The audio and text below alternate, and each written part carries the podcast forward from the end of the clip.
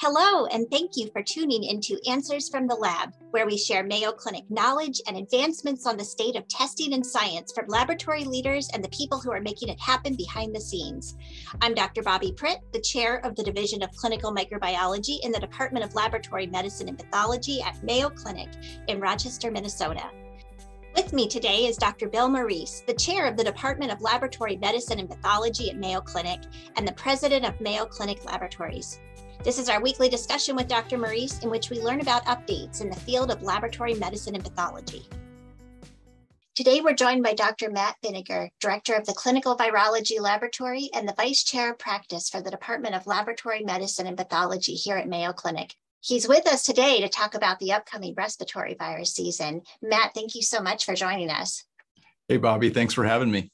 So we're all wondering what's going to happen this season. I don't know if you have your crystal ball for us, um, but maybe we'll start with influenza. I've heard that people are now offering flu shots. So as we are approaching this upcoming influenza season, what can we expect to see? Yeah, it's a great question, and wish I had a crystal ball, but we can make uh, projections and estimates. And what's been so fascinating is that over the last few years, we've seen a significant reduction in flu cases. During 2020 and 2021, we saw virtually no influenza. And that was because global travel was, for in large part, shut down. People were staying home, kids weren't in school. We did see somewhat of a return of influenza last year. We started to see increases in cases, uh, but it didn't quite reach uh, normal, typical levels. Now, we've been watching carefully the rates of influenza in the Southern Hemisphere because they have their flu season during our summer months here in the US. And what we saw was not a, a good uh, thing, it wasn't good uh-huh. news. Their flu season was um, reaching pre pandemic levels or higher than pre pandemic levels. Australia saw a pretty severe influenza season. So if we extrapolate from what we saw in the southern hemisphere, we could be in for a rough influenza season here in the US. Wow. Well, I guess that's good to know now because we have those flu vaccines that are starting to become available. So, probably good to start thinking about those. Now, with all of this, we have uh, COVID, which we're still seeing SARS CoV 2 circulating, and then there's other respiratory viruses. So, how do um, all of our tests come into play for these different respiratory viruses, SARS-CoV-2, RSV, influenza? Yeah, fortunately, we're in a much better position today than we were in the fall winter of 2020 in terms of diagnostic test availability. Many labs, including ours at Mayo Clinic, have multiple options available. Tests that just include COVID alone, tests that test for COVID and influenza, and even tests that include COVID, influenza, RSV, as well as some larger panels that look at um, maybe up to 20 different causes of respiratory infections. So we have a pretty uh, good number of tools in our toolbox to help diagnose these infections my thought is that many patients who present this fall and winter with a respiratory illness going to be really difficult for physicians to be able to differentiate between influenza and covid. So most patients are going to require testing for at least those two viruses covid and influenza.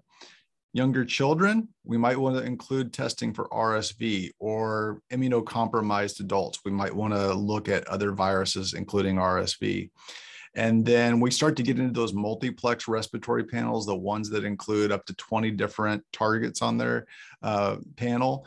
Those are really best for severely ill patients, patients that have some sort of an underlying uh, immune suppressive condition. Yeah, well, that makes sense. And that kind of gets to my next question then for our our clients who use Mayo Clinic laboratories as their reference lab or for other healthcare professionals who are interested, uh, what should these individuals be ordering when they're seeing their patients?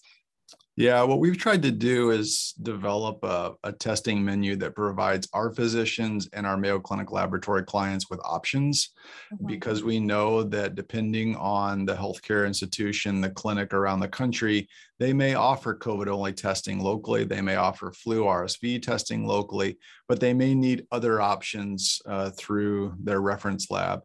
And so I would say, again, most times when patients are presenting with a respiratory illness, clients, physicians at hospitals and clinics around the country are going to want to test for COVID and influenza. And then some patients may require RSV testing as well. If one of our clients or physicians has a COVID only test locally, and then that comes back negative and they want to follow up with a influenza and RSV test, we have those options in our test menu that would provide that flexibility. And then again, in a small subset of patients that are severely ill or have some sort of an immune suppressive condition, uh, we also have broad respiratory multiplex pan- panels that include flu, COVID, RSV, parainfluenza virus, some bacterial pathogens mm-hmm. that can be used in some of those more complex cases. Well, it's really nice we have that flexibility, especially for all those different scenarios you just mentioned. All right, so I'm thinking about this upcoming season now. Uh, what can I do? What can all of our listeners do to stay safe? Yeah, the best steps that we can take are to get vaccinated against influenza and if you're eligible get a covid booster as soon as as possible. Uh, again we have been watching what's happening in the southern hemisphere over the last few months and we know that with more return to normalcy more people traveling uh, kids back in school people at work masks coming off these uh, infectious diseases haven't gone away we've just disrupted their transmission pattern and now those transmission patterns are open back up and we could be up for a rough uh, respiratory season. Getting a flu vaccine getting a covid booster will help to disrupt the transmission of those viruses keep people from getting severely ill keep people out of the hospital and so those are two steps flu, COVID vaccines, washing your hands, staying home if you're sick. Those are some simple steps that we can take to keep ourselves and our community safe. Yeah, that's really great advice. I know Dr. Morice, Bill, and I, we talk every week, and we are also mentioning that if we're traveling in a crowd of people, both of us tend to still pull out our mask and put it on. Um, I think it's a good idea. Um, one thing, hopefully, we've learned throughout the COVID pandemic is that wearing a mask is a good way of disrupting transmission of some of these infectious diseases. And I'm going to be watching local community rates of flu and COVID. And if they start to get high, if I go out to the uh, supermarket or into a public setting with a lot of people, it's a good idea to put on a mask. And I hope others will do so as well, again, to keep yourself and others safe. Well, it's really great advice and uh, very timely. So thanks again, Matt, for joining us. You bet. Thanks for having me on. Thank you so much for tuning in to Answers from the Lab. Be sure to subscribe to this podcast and don't forget to tune in every Thursday and every other Tuesday.